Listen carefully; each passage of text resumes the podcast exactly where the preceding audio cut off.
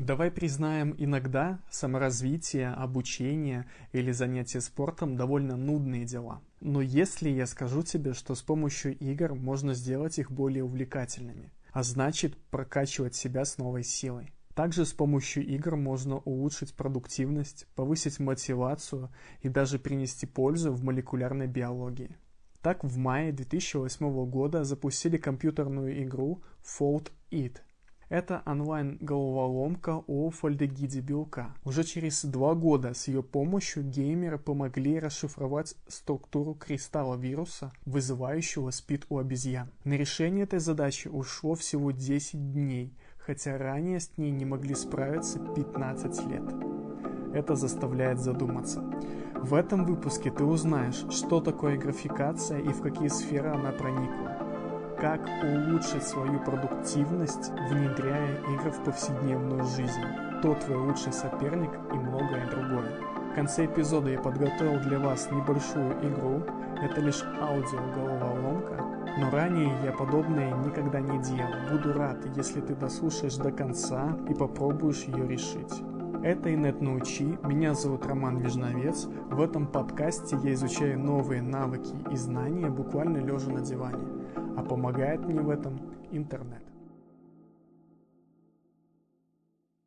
Ребята, наконец-то я вышел из этого около отпуска.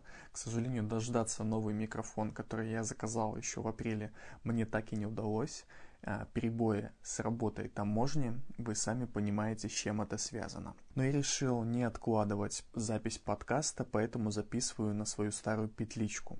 Давайте перейдем все-таки к теме. По большому счету, игрофикация – это добавление игровых механик в неигровые процессы. Она помогает привлечь внимание, сделать из рутинного дела что-то интересное. В этом ее сила, как я считаю. Но об этом и многом другом узнал из курса введения в игрофикацию. Ссылочку на него, а также еще на одну книгу я оставлю в описании.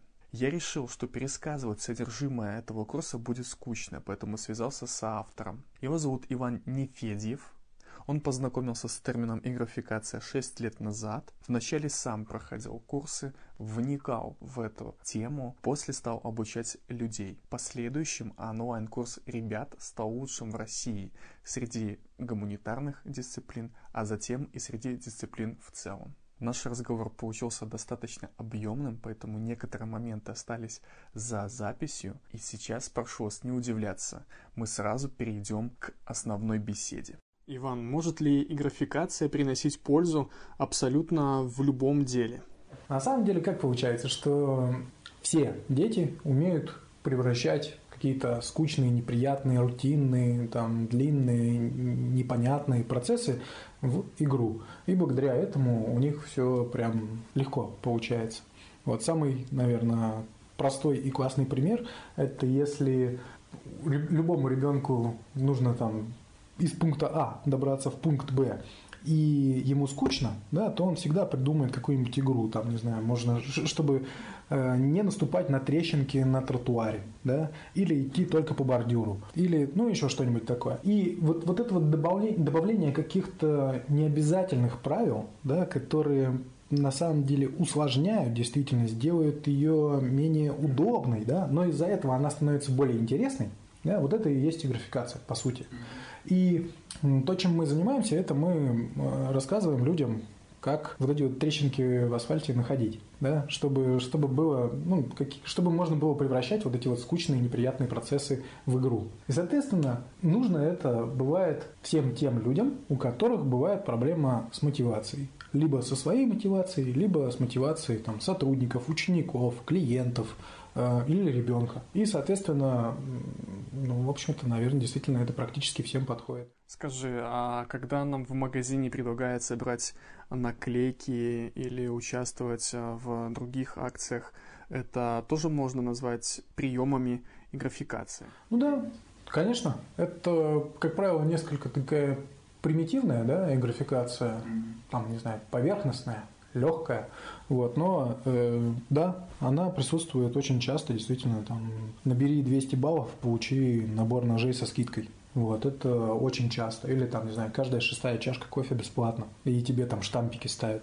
она реально окружает нас э, вообще везде. Или, ну, ну там, не знаю, статусы, да, когда вот у нас есть там, не знаю, бронзовая, э, золотая, серебряная карта в каком-нибудь банке, да, или там мили мы собираем. То есть это, ну, реально окружает нас, и мы действительно не замечаем этого. Хотя это все примеры графикации, которые в повседневности нас окружают. Со стороны кажется, что графикацию чаще применяют в маркетинге, чем, например, в образовании. Но кажется, что образование реально выиграет, если применять графикацию глубже и как можно чаще. Действительно э, выиграет э, образование, если применять и графикацию чаще и глубже. Просто обычно люди воспринимают, что и графикация как раз это какие-то там, ну не знаю, э, собрать бейджики, накопить какие-то баллы для того, чтобы получить какой-нибудь материальный приз или а, и в рейтингах поучаствовать. Но на самом деле это гораздо сложнее обычно. Ну, точнее, можно и нужно делать эти системы сложнее для того, чтобы они были ну, более интересны и для того, чтобы вовлекали не только тех, кому важен этот приз в конце, а тех, кто хочет, например, учиться по собственным, по внутренним причинам. И даже если просто нормально показать прогресс человека в образовании, да, и также его движение к конкретной какой-то точке Б, да, это очень сильно улучшило бы практически любой образовательный процесс. Просто это настолько частая, ну, наверное, надо сказать, проблема, то, что то люди ну, не понимают, зачем они учат какой-то отдельный предмет или какой-то отдельный раздел внутри этого самого предмета. Просто потому, что они не видят целостную картину, они не понимают, ну для чего это нужно. И если это с помощью некоторых игровых механик показать, да, не знаю, там дерево технологий, например, или ну, какие-то выбрать э, интересные игровые механики, то, соответственно, можно запросто э, показать ему, что он ну, не просто так учит вот эти вот, там, не знаю, тригонометрию, да, а это ему нужно вот для этого. А если он не знает вот это, то тогда он не получит вот это. Ну, то есть вот какие-то такие вещи можно легко достаточно придумать, как это все показать, но этого, к сожалению, очень мало кто делает. Скажи, а если студент или просто работающий человек захочет э, ввести графикацию в свою жизнь, что-то в ней улучшить, есть ли какие-то приемы, советы, как можно это сделать? Опять это немножечко сложный получается вопрос, но и простой, наверное, одновременно. Потому что у человека тогда возникает э, большое преимущество в том, что он очень хорошо знает этого игрока. Ну, надеюсь. Э, то есть человек более-менее знает, что именно интересно ему самому. И, соответственно, можно придумать какие-то игры, которые будут именно ему интересны. Но это, опять же, очень сильно зависит от того, кто этот человек. Можно придумать, вот чтобы ну, внести некое разнообразие, можно там, что отжимание это единичка, подтягивание это двойка, приседание это тройка и так далее. Да? И, соответственно, э, кидаешь кубик, и, соответственно, тебе судьба говорит, что ты сейчас должен именно подтягиваться, а не делать что-то еще. То есть, может быть, вот так поможет человеку. Кому-то достаточно будет э, сделать просто так называемый галочковый график, да, то есть, когда ты себе говоришь, что вот я там должен каждый день хотя бы 5 минут там заниматься. И ты не просто занимаешься каждый день, а там на стене вешаешь какой-то календарик или там еще как-то это делаешь и просто ставишь галочку, вот, что вот сегодня я позанимался 5 минут или там полчаса кто там сколько занимается. И, соответственно, просто вид одного этого календарика, да, что у тебя он весь заполнен галочками, да, он тебя будет мотивировать. И ты будешь ну, хотеть его заполнить. Это для, для многих является ну, как бы достаточной мотивацией. Или еще что-нибудь. То есть очень, очень простые довольно часто бывают методы, как это можно сделать. Но бывает там, что можно придумать что-то такое чуть более креативное. У нас вот э, одна из наших учениц, например, рассказала такую историю очень классная, мне очень понравилась. Она хотела заниматься бегом, и вот она думала, что это прям такое, она будет по, по утрам просыпаться, будет там птички петь, будет вообще красота. Вот. Но захотела она заниматься в октябре. Да? И когда она стала выходить на улицу, то оказалось, что это дождь, что это лужи, что машины едут и обрызгивают ее, и вообще ну, ужасно все это. И не, не нравилось. Не то, что выходить, не, не, не то, что бегать, выходить на улицу не хотелось она придумала, что она будет считать зонтики. Соответственно, чем хуже погода, чем дождь сильнее идет, тем больше зонтиков. И она собирала их, такую коллекцию этих зонтиков. То есть это она превратила вот эти вот прохожих с зонтиками в вот эти вот баллы, которые она собирала. Вот. Ну и, соответственно, потом, когда зима настала, она стала считать шапки. И, соответственно, даже скорее там наоборот у нее появилась такая штука, что чем холоднее или там мокрее, неприятнее день, тем больше она хочет выйти на улицу, побежать, потому что вот она может собирать вот эти вот баллы. Иван, правильно ли я тебя понимаю? Для того, чтобы ввести графикацию в свою жизнь, лучше придумать что-то самостоятельное для себя – а не опираться на чей-то опыт. Ну, смотри, тут э, мне, мне очень нравится такая аналогия, да, это как вот, допустим, у тебя плохое зрение, да, и ты вот э, можешь примерять очки с диоптриями, да, от всех, кто тебе встретится. Вот там, вот ему вот подходят эти очки, значит, наверное, и мне подойдут. Он там типа тоже рыжий. Соответственно, если это что-то сложное, да, то есть если это какая-то длинная игра или если это игра для большого коллектива, то, наверное, лучше обратиться все-таки к какому-то специалисту, ну или там, не знаю, хотя бы курс пройти, да, или книгу прочитать. А если это, ну, что-то такое более простое, и в том числе там для личной эффективности, то, конечно, лучше самому это все сделать, а не пробовать применить то, что сработало у других. Э, вероятность есть, что это сработает, но она ну, не очень высока. И даже если вы там берете, ну, там есть приложения всякие, типа Forest, да, вот, или там, не знаю, Помодоро, да, вот эта вот штука, что э, типа 25 минут вы что-то делаете, 5 минут вы потом отдыхаете, да. У меня вообще не бывает таких дел, которые у меня занимают ровно 25 минут. Зачем мне такое приложение? Я, соответственно, лучше займусь, ну, то есть я лучше какую-то штуку сам себе придумаю. А, и к тому же я еще очень люблю за поями, например, работать, да, то есть я вот там три часа подряд я могу сидеть в одной табличке в Excel, просто потому что мне это нравится. Или там, не знаю, монтировать видео я буду целый день, да, просто потому что, ну, опять же, меня не знаю, захватывает этот процесс. И мне эти всякие перерывы, они будут только вредить. И зачем я буду использовать какую-то эту технику, которую придумал какой-то там непонятный американец, наверное, тоже для американцев. Наверное, я лучше сам придумаю для себя что-то. Я бы хотел немножко рассказать о том, что я после вашего курса а, придумал игру для себя. Вот это можно назвать, наверное, некое такое РПГ, где я прокачиваю своего героя, подкастера. У него есть там несколько составляющих, общий опыт, уровень подкаста, там, например, качество звука, контент, количество слушателей. И когда я продвигаюсь чуть дальше, зарабатываю какие-то баллы и достигаю какого-то уровня, я себе пообещал, что получу какое-то финансовое вознаграждение. Это 20 рублей, где-то 7-8 долларов, которые я смогу а, вложить в развитие подкаста. Скажи, Иван, что ты думаешь? Может быть, я какие-то совершаю ошибки? Смотри, тут есть, э, сразу же скажу, что есть некая опасность очень серьезная, то, что называется в графикации замещение внутренней мотивации на внешнюю. Что это означает? Это означает, что если ты назначаешь себе какую-то серьезную, особенно какую-то финансовую или там, ну, любую материальную составляющую в конце, да, то очень высока вероятность, что ты начнешь выполнять какие-то действия чисто, например, формально. Или вообще там э, читерить, сам себя обманывать э, для того, чтобы э, ну, достичь как можно быстрее вот такого такого-то показателя. Да? То есть ты, ну, допустим, действительно чисто формально это будешь делать. А то, может быть, ты еще и будешь это все делать именно ради какой-то вот этой вот плюшки в конце, вот, забывая, для чего ты изначально все это сделал.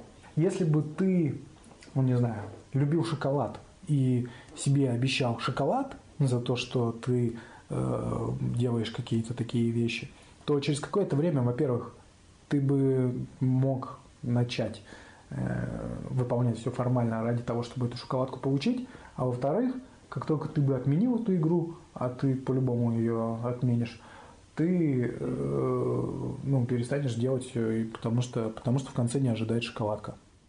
Я понял. Тогда, наверное, мне все-таки лучше отказаться от этой финансовой плюшки в конце, а, поскольку, честно говоря, тот объем работы, который я должен проделать, чтобы получить эти деньги в конце, эту финансовую награду, не равен количеству работы. То есть мне нужно много трудиться и получить в конце реально какие-то копейки. Вот. Ну, наверное, после разговора с тобой я от такой финансовой составляющей теперь точно откажусь. Смотри, я тебе вот еще что скажу. Тут есть такой важный момент, что э, в игры мы играем, как правило, не за то, что там в конце какой-то приз нас ожидает, да? А если это какая-то игра, в которую мы играем ради какого-то финального приза, то это какая-то плохая игра.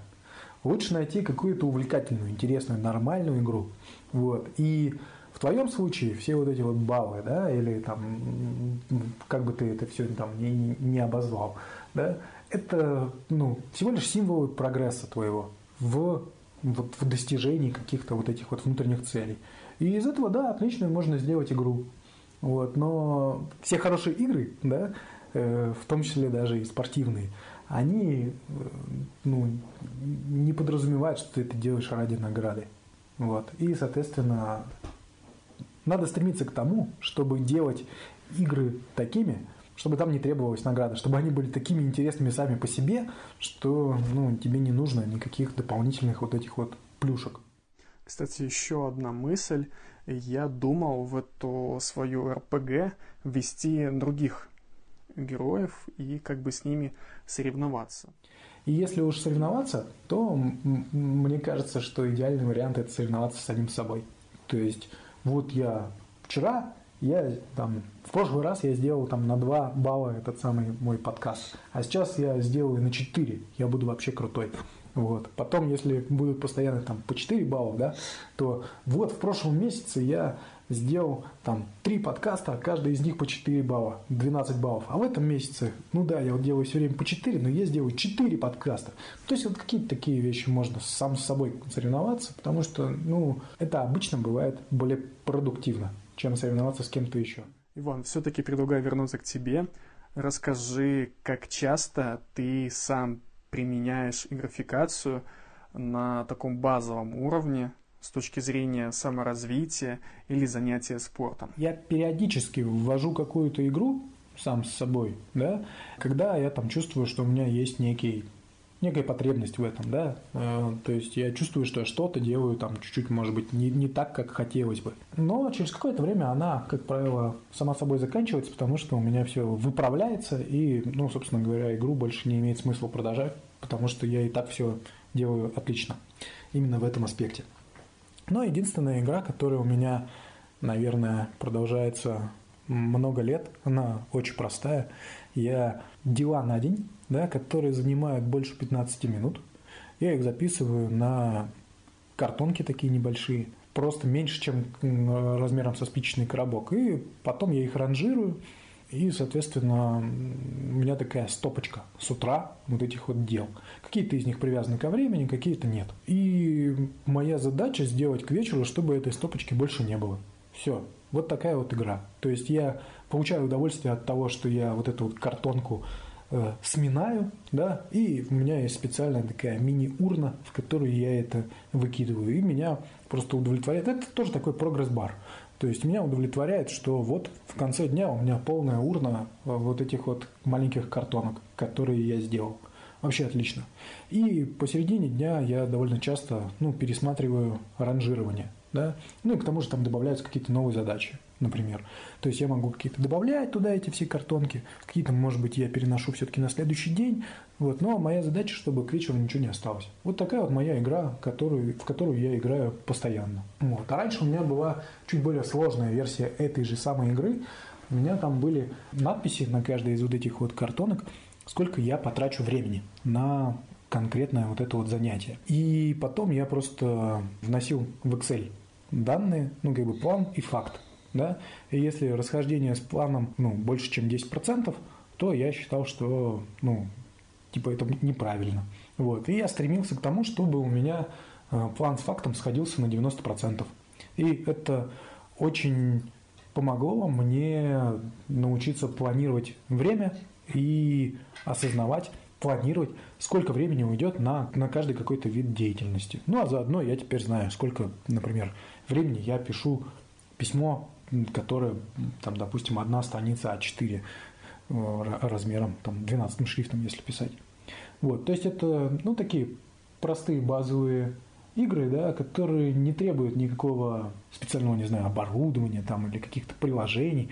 Вот. Периодически я какие-то новые себе придумываю, но вот конкретно этой я пользуюсь уже, пожалуй, несколько лет. Чего ты смог добиться или чем более конкретным помогла тебе графикация? Привил себе несколько привычек, то, что я делаю ежедневно благодаря вот этим вот своим действиям да, то есть там какая-нибудь типа ежедневная зарядка, которой, ну, мне не нужно теперь какие-то игры для этого делать, это просто для меня, ну, не знаю, как, как, как я каждый день сплю, так же каждый день я и занимаюсь спортом.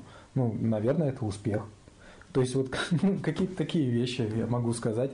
Или там довольно высокая продуктивность. Или там то, что я, не знаю, печатаю почти 400 знаков в минуту. Ну, наверное, эти все вещи можно назвать э, личными успехами, и все это я сделал благодаря графикации.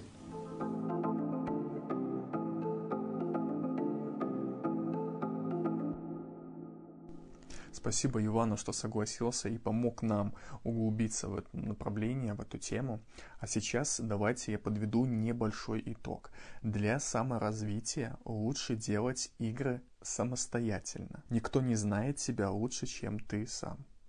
Второе. Игра должна быть такой, чтобы в нее хотелось играть ради процесса, а не ради награды в конце. Награда – это вообще опасная штука она может банально не сработать, поскольку вы начнете читерить, например, пропускать какие-то нелюбимые элементы, а если игра приносит удовольствие, в этом смысла не будет. Соревноваться лучше с самим собой, скажем, с результатами за прошлый месяц. И вообще прогресс – это крайне важная вещь, его нужно отражать, показывать свой рост, это очень мотивирует. А теперь давайте перейдем к обещанной мною вам игре. Прошу строго не судить и внимательно слушать. Итак, давай представим, что ты проснулся один в доме и совершенно ничего не помнишь. Возле кровати рядом с колодой карт лежит лист бумаги, где написана болезнь Альцгеймера. В спальне больше нет ничего важного. Ты решил прогуляться по другим комнатам и все детально рассмотреть. Вещи станут главными подсказками, помогут тебе все вспомнить. Слушай внимательно. В детской ты находишь нарды и фигурку статуи. Это девушка, которая держит в руке факел. На стене фотография Луны, внизу пометка 1969 год. В интерьере красный цвет чередуется с белым, а над синей люстрой висят декоративные звезды. Какая у тебя национальность?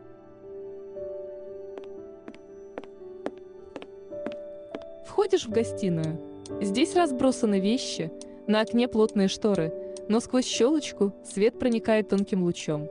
Луч льется на журнальный столик, где тебя привлекает только несколько вещей, кроссворд и два разных паспорта на твое имя. Ты всматриваешься в газетную полосу и читаешь отгаданные слова. Жучки, кроты и медовые ловушки. Кем ты работал?